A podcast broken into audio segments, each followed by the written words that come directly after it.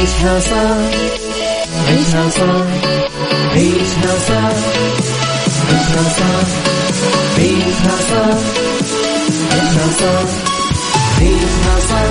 اسمعها والهم ينزاح أحلى مواضيع الكل يعيش عيشها صح. من عشرة لوحدة يا صاح بجمال وذوق تتلاقى كل الأرواح. يلا نعيشها صح يلا نعيشها صح عيشها صح عيشها صح على Mix يلا نعيشها صح الآن عيشها صح مع أميرة العباس على Mix FM Mix FM Saudi's number one hit music station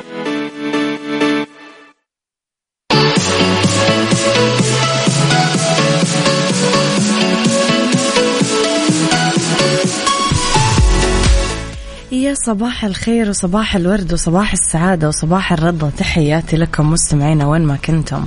صباحكم خير من وين ما كنتم تسمعوني رحب فيكم من وراء المايك والكنترول أميرة العباس بيوم جديد. صباح جديد حلقة جديدة ومواضيع جديدة. عودا حميدا لكم ولصحيتكم الصبح ولدواماتكم أغلب الناس داومت اليوم وفي ناس لسه مأجزة تداوم بكرة وفي ناس تداوم الأسبوع الجاي. يعني كل الأحوال. بس الجزء الأغلب من الناس يعني داوموا اليوم.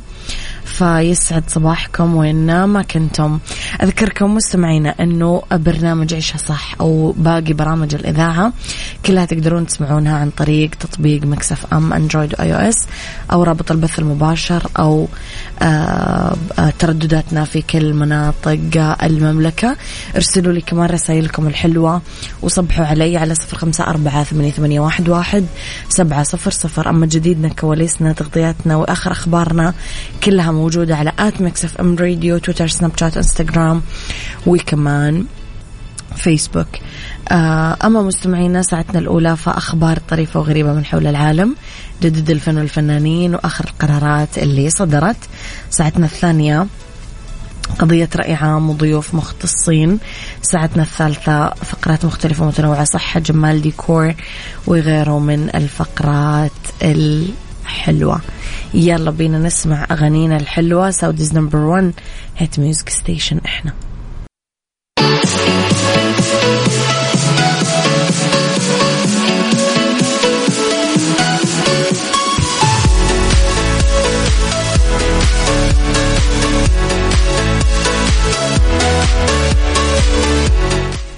تحياتي لكم مستمعينا وصباحكم خير وأنا وياكم لخبرنا الأول.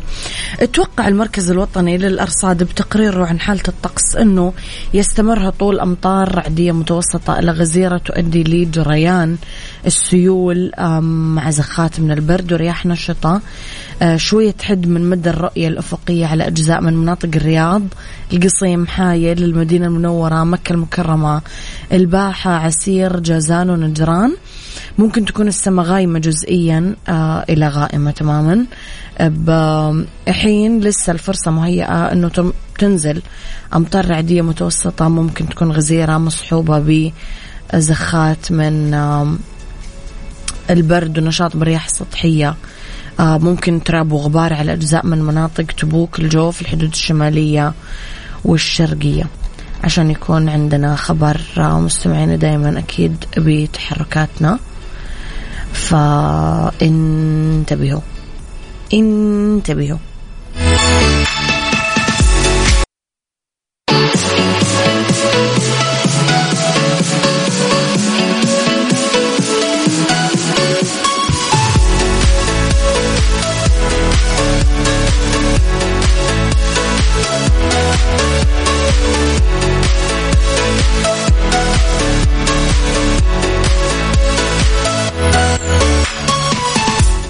صباحكم خير مستمعين تحياتي لكم ولكل الناس الصاحية المصحصحة المروقة اللي مزاجهم حلو. صباحك ورد وفل ياسمين أميرة كل عام.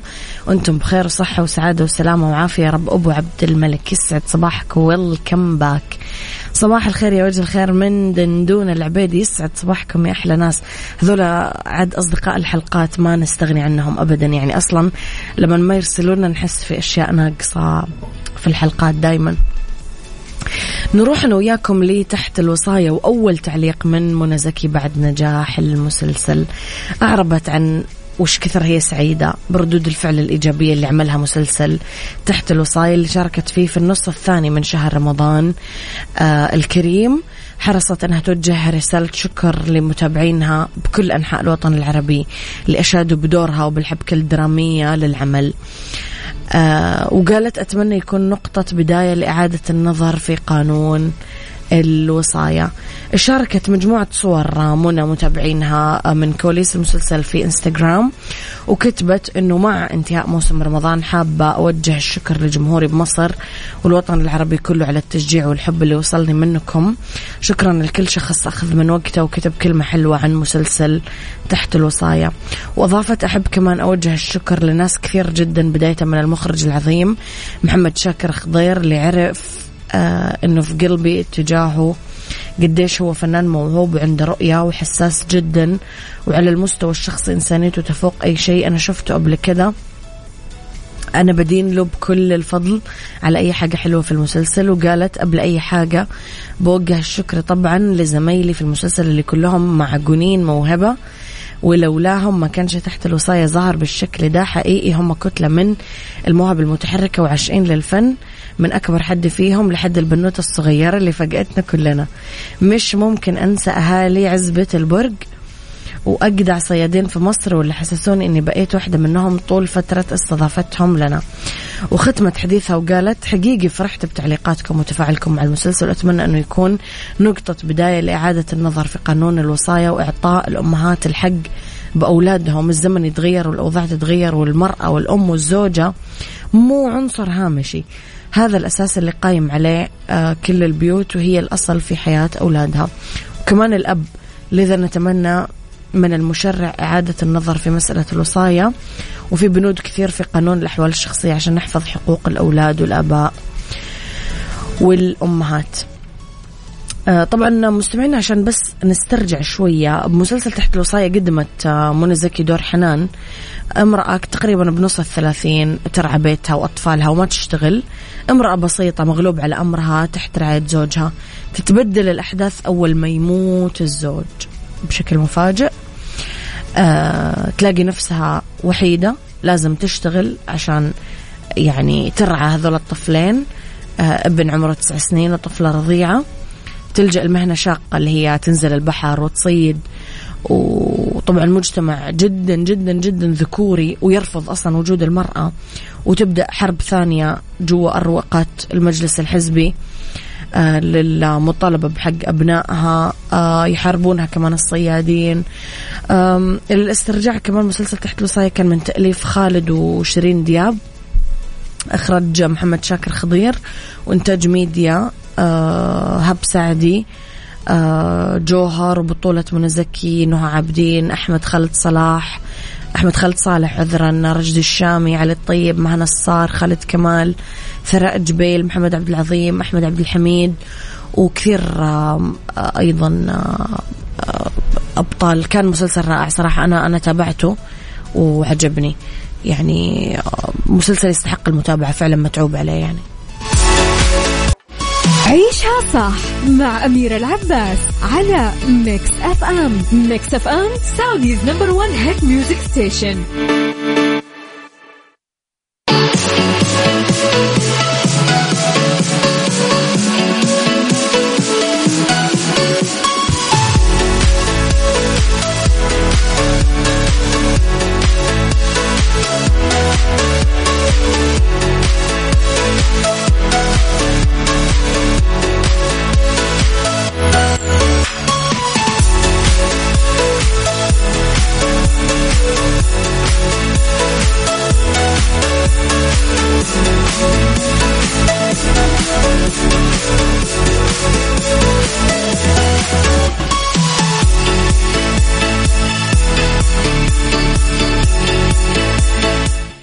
تحياتي لكم مستمعين. أكيد شفتم مقطع لطيارة ومو كثير فهمتم إيش القصة. قالت واحدة من شركات الطيران أنه واحدة من طائراتها واللي أقلعت من مطار كاتماندو والمتجهة إلى مطار دبي الدولي صدمت بطائر لما أقلعت من المطار. ووضحت أنه الرحلة راح تستمر لدبي ومقرر لها تهبط هناك في آه تمام الساعة 12 و 14 دقيقة صباحا آه بالتوقيت المحلي. قال المتحدث باسم هيئة الطيران المدني في نيبال آه جاجاناث نيرولا أنه النيران نشبت بوحدة من محركات طائرة آه آه طراز بوينغ 737 800 بعد فترة وجيزة من إقلاعها من كاتماندو وأضاف أنه تمت السيطرة على الحريق وأن الطائرة كان على متنها 167 راكب. وكان في فيديو تم تداوله بالسوشيال ميديا هذا اللي أقول لكم عليه. طلع فيه وميض لحظي بمحرك الطيارة وسمع صوت انفجار بعد إقلاعها. هذه الأشياء المفاجئة اللي بصدق ان الواحد ما يكون حاسب حسابها يا لطيف. يعني ما ما تدري من وين تطلع لك. عيشها صار عيشها صار عيشها صار عيشها صار عيشها صار عيشها صار عيشها صار اسمعها والهم ينزاح مواضيع الكل يعيش حتى عيشها صار من عشرة لوحدة يا صاح بجمال وذوق تتلاقى كل الأرواح فاشل وذكر يلا نعيشها صح يمكن ديكور يلا نعيشها صح عيشها صح عيشها صح على Mix يلا نعيشها صح الآن عيشها صح مع أميرة العباس على Mix FM Mix FM Saudi's number one hit music station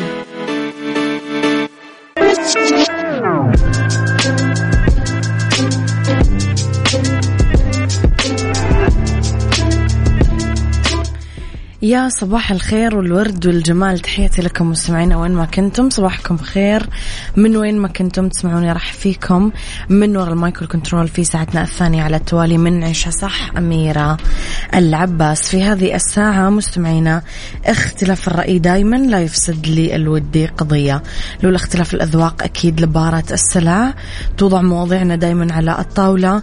بالعيوب والمزايا بالسلبيات والإيجابيات بالسيئات والحسنات تكونون أنتم الحكم الأول والأخير بالموضوع. بنهاية الحلقة نحاول أننا نصل لحل العقدة ولمربط الفرس. مستمعينا نتكلم اليوم أنا وياكم على آه عبارات آه ما ينفع تنقال للطفل. قبل ما أبدأ أقول لكم إيش هذه العبارات من وجهة نظركم أو من ناحية تربوية يمكن اليوم نتكلم أكثر. إيش آه لما تكونوا قاعدين في مجلس أو أنتم كأب وأم آه إيش من وجهة نظركم العبارات اللي ما ينفع أبدا تنقال للأطفال؟ وليش؟ يعني مثلا ما ينفع أقول لابني كذا أو بنتي كذا عشان واحد اثنين ثلاثة أربعة خمسة. قولوا لي وجهة نظركم في الموضوع على صفر خمسة أربعة ثمانية, ثمانية واحد, واحد سبعة صفر صفر.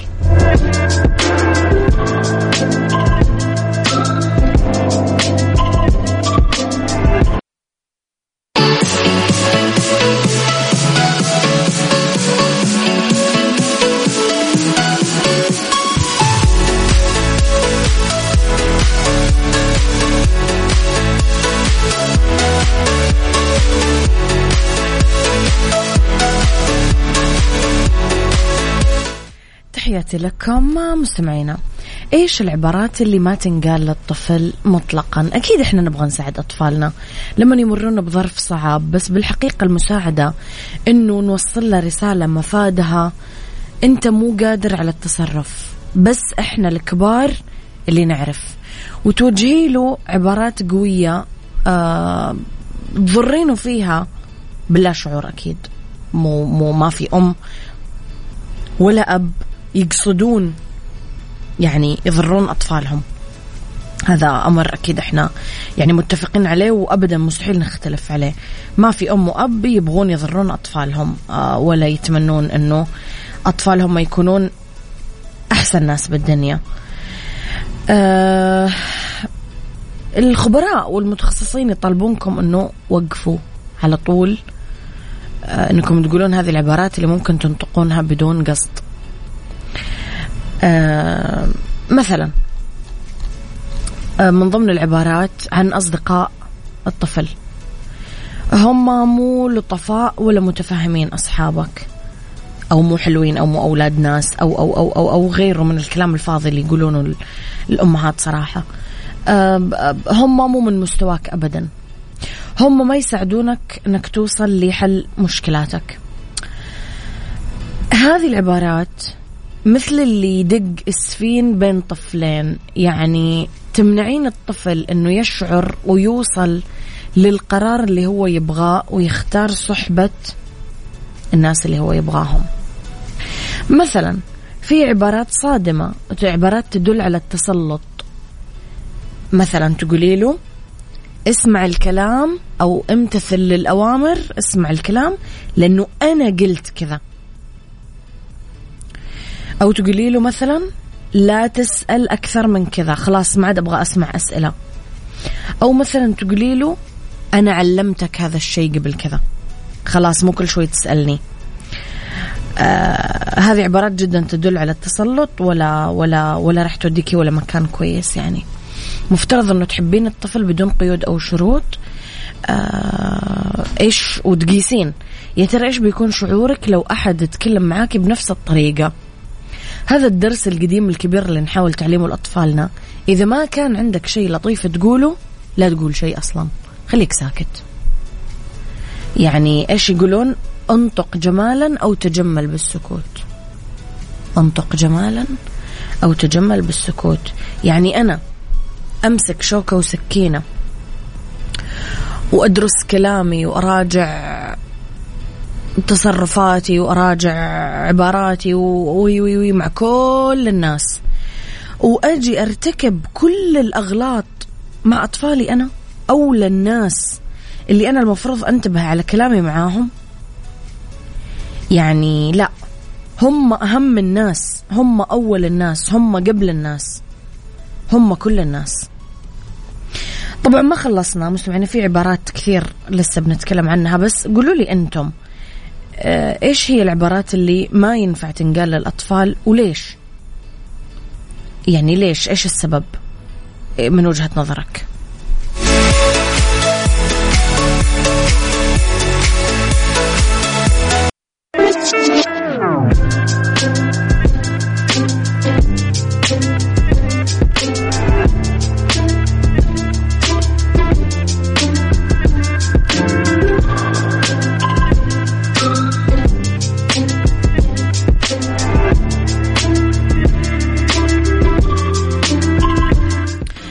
استكمالا لموضوعنا مستمعينا بدأنا بعبارات تظهر التسلط تسلط الأهل عبارات ما ينفع نقولها عن أصحابهم.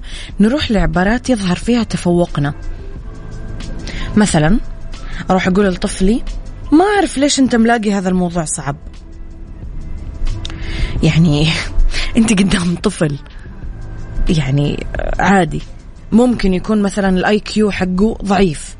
ممكن يكون تعلمه بطيء. أو ممكن يكون هذه مرحلته العمرية اللي أنت أكبر منه فيها بثلاثين أربعين سنة أحيانا. ف يعني فارق العمر. كنت أقدر أسوي كذا وأنا في سنك. أنت مو هو وهو مو أنت. خلاص نقطة عشان ما نشرح كثير. أنت مثل أبوك. أنت أنت مثل جدتك زي عمتك زي خالتك. ما بعبارة قبيحة جدا. وحشة وحشة يعني. آه عبارتك هذه تدل على غرور جدا لأنه أنتم مو قاعدين تفهمون قدرات أطفالكم حسب عمره. أنتم بس تبغونه يقدر يسوي الشيء اللي أنتم تبغونه.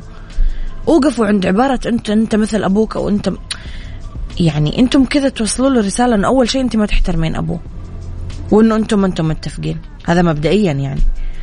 والباقي أسوأ. في بعض العبارات اللي ممكن نسيء فيها لشخصية الطفل. زي إيش أميرة؟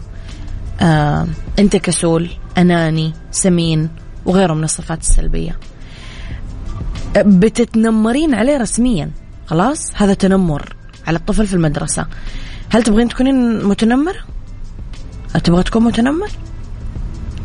يعني هذه العبارات تتكون صفاتها بشخصية الطفل اللي ممكن يعاني من بعضها. فافهمي دوافعها وعالجيها.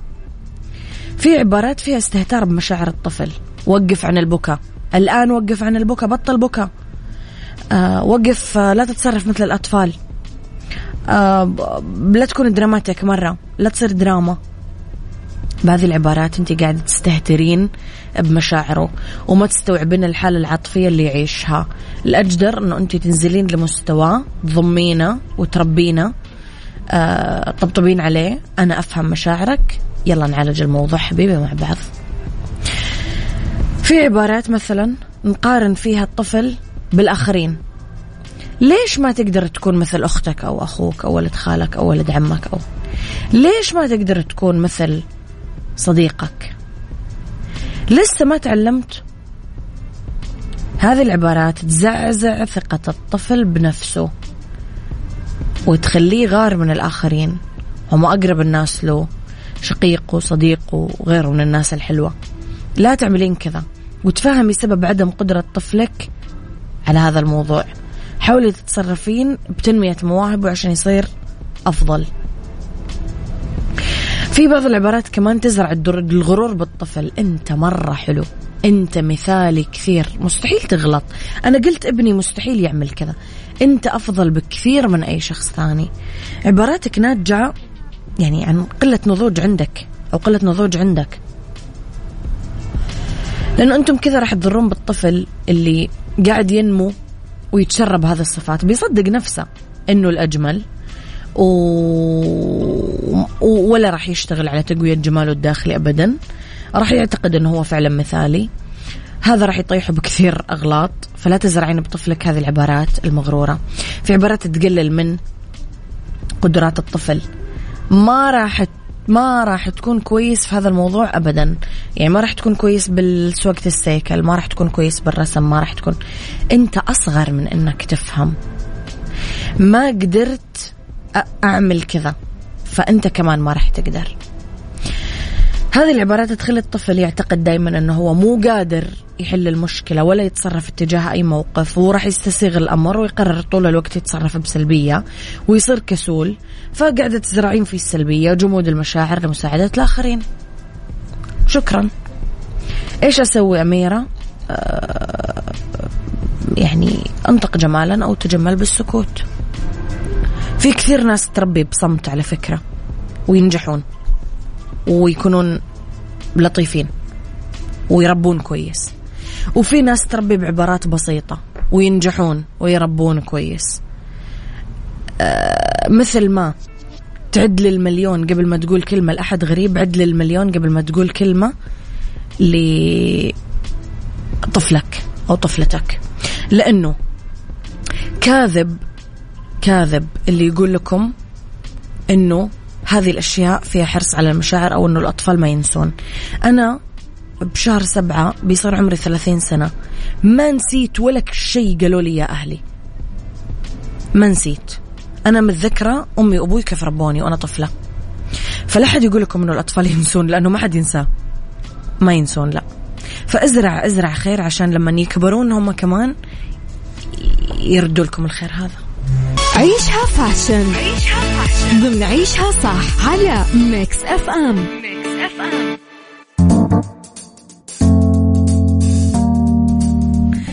مستمعينا تحياتي لكم. في فقرة fashion نتكلم على موديلات فساتين الخطوبة باللون البيج لعام 2023 لون البيج لون حلو للخطوبة صراحة. تعتبر موديلات فساتين الخطوبة باللون البيج 2023 من قطع الملابس اللي مهمة عند البنات لأنه لون خلينا نعتبره كذا كلاسيك و class صراحة ومحايد يرضي أغلب الأذواق. البنت لازم تكون هي الملكة بهذه الليلة وتبان جذابة بالفستان اللي راح تلبسه. ف آه، فساتين الخطوبة آه، مهمة عند أغلب العرايس. لازم نختار الفستان اللي تصميمه مناسب قماشه مريح. بحفل الخطوبة راح تتحركين كثير فناخذ فستان بسيط عشان يخليني أتحرك بسهولة. اختاري فستان خطوبة مريح عشان لا تحسين بالتعب أو العرقلة وأنت تتحركين فيه خصوصا بالحفلة. عشان ترقصين مع خطيبك أو صحباتك. ممكن اللون القماش تركزين عليه. مصممين الأزياء ينصحونك إنه اختاري التصميم المناسب لأسلوبك. يعني مثلا ما أروح ألبس ضيق وأنا جسمي مليان. ما ألبس فستان واسع كثير وأنا نحيفة. لأنه هذا يساعد على التقليل من جاذبيتك. زائد ما راح تكوني مرتاحة. الموضة اللي منتشرة حاليا في فساتين الخطوبة هي الفساتين المنفوشة. ممكن تاخذين فستان باللون البيج منفوش طرحة ساتان من نفس اللون. آم آم إذا كنتي محجبة مثلا. أو ممكن تاخذين shoes pointed أو مدبب. ياخذ لون فستان الخطوبة. ساتان. مناسب جدا للعرايس اللي يدورون على إطلالة ناعمة وأنيقة. مثلا إذا كان الحفلة بالبيت ممكن تختارين قصة strap. تاخذينه مع shoes pointy شفاف طرحة شيفون بوحدة من درجات ال nude. فساتين الخطوبة اللي أكمامها منفوخة لسه موضة منتشرة كمان بين العرايس ويفضلون كثير يلبسون فساتين خطوبة مطرزة بالكامل. آه وحزام من نفس لون الفستان ومميزة بأكتاف عالية عشان تاخذين إطلالة أنثوية. إذا أبغى إطلالة ملفتة للنظر ففي كثير آه طرق. مثلا ممكن ميك اب آه جريء أعمله فراح يخليني ملفتة للنظر. ممكن مثلا تلعبين في المجوهرات اللي أنت راح تلبسينها. هذه كمان واحدة من الطرق الحلوة. ولكن بما إنه الطلة ناعمة وراقية خلينا في الناعم والراقي. بالدنيا صحتك. بالدنيا صحتك ضمن عيشها صح على ميكس اف ام ميكس اف ام لأنه بالدنيا صحتنا ولأنه آه برمضان صار عندنا كثير تراكم سموم آه سمبوسة قطايف بسبوسة لقمات شربات بلاش أكمل اللستة. فكمية عك عكينا مو طبيعي فنحتاج الحين صدقا لديتوكس. هذا الوقت المثالي لتطهير الجسم من السموم. زائد بدأ موسم الفواكه والخضروات الملونة والتركيز على الأكل الخفيف اللي يعزز التنظيف. آه إذا ما كان للتخلص من السموم تعريف علمي بس ممارسته آه كثير تكون شائعة بالربيع. في ست طرق نتخلص فيها من السموم. بالجسم. أول شيء تخلصوا من المواد السامة بالبيت. يعني عشان أطلعها من جسمي لازم أجيبها لبيتي مثلا آه الاستمرار بالتدخين. آه يعني لازم نوقف عن التدخين وعن المنتجات المصنعة اللي غنية بالإضافات. افرزوا مطبخكم. بلاش الحاويات البلاستيك والمقالي اللي ما تلصق. لأنه تطلع مركبات غير مرغوب فيها. خذوا الحاويات الزجاجية والمقالي اللي هي الطاوة يا جماعة المصنوعة من الفولاذ اللي مقاوم للصدى والمواد المحايدة. آه الميك اب ومنتجات التنظيف اللي عليها ملصق صديق البيئة.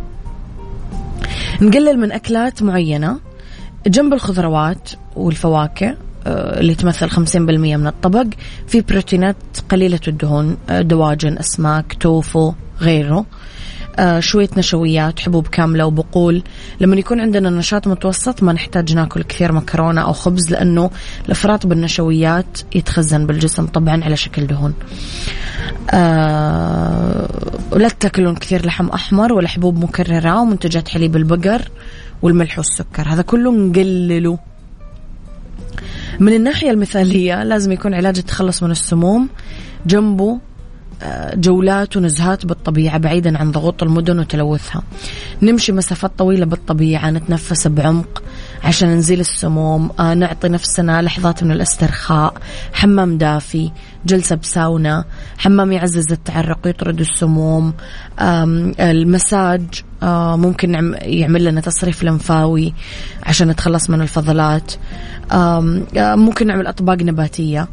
آه نحط الخضروات حسب الرغبة. الفواكه اثنين إلى ثلاثة باليوم لأنها مليانة ألياف. فتحفز العبور غنية بالمعادن المدرة للبول.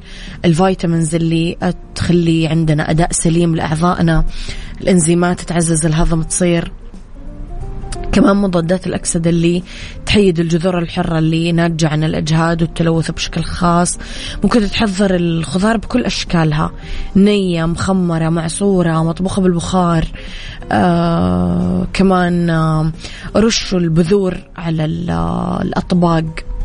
البذور اللي هي مثلا بذور الكتان مثلا اللي هي الشيال وغيره. ناموا كويس. روحوا على فراشاتكم بوقت منتظم ناموا سبع ساعات على الأقل كل ليلة لأنه الكبد ما يشتغل بنفس الطريقة طول اليوم بالليل ينظف نفسه.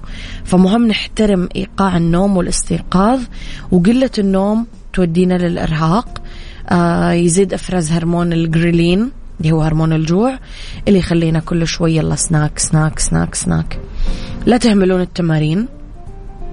يعزز النشاط البدني الأكسجة الجيدة للخلايا وحسن آه، سير عبور الدورة الدموية لتستنزف النفايات.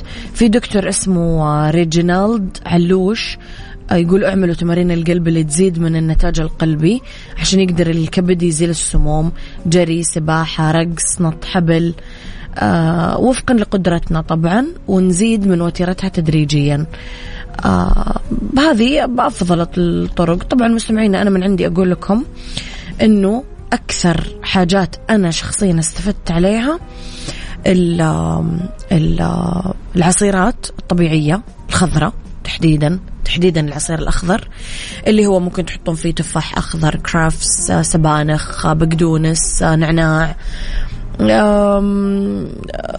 ليمون هذه العصيرات. و... والموية اللي فيها فواكه أو خضار موية كثير. أكثر شيء ينظف الجسم الموية. أكثر شيء. عشان كذا تلاقون حتى الناس اللي تشرب موية زين بشرتها صافية ما فيها شوائب تحت عينها نظيف آه، جلدهم جلد جسمهم رطب. فالناس يعني من شكل الوجه وشكل الجسم تقدر تعرف إنه الداخل نظيف. فاشربوا موية كثير.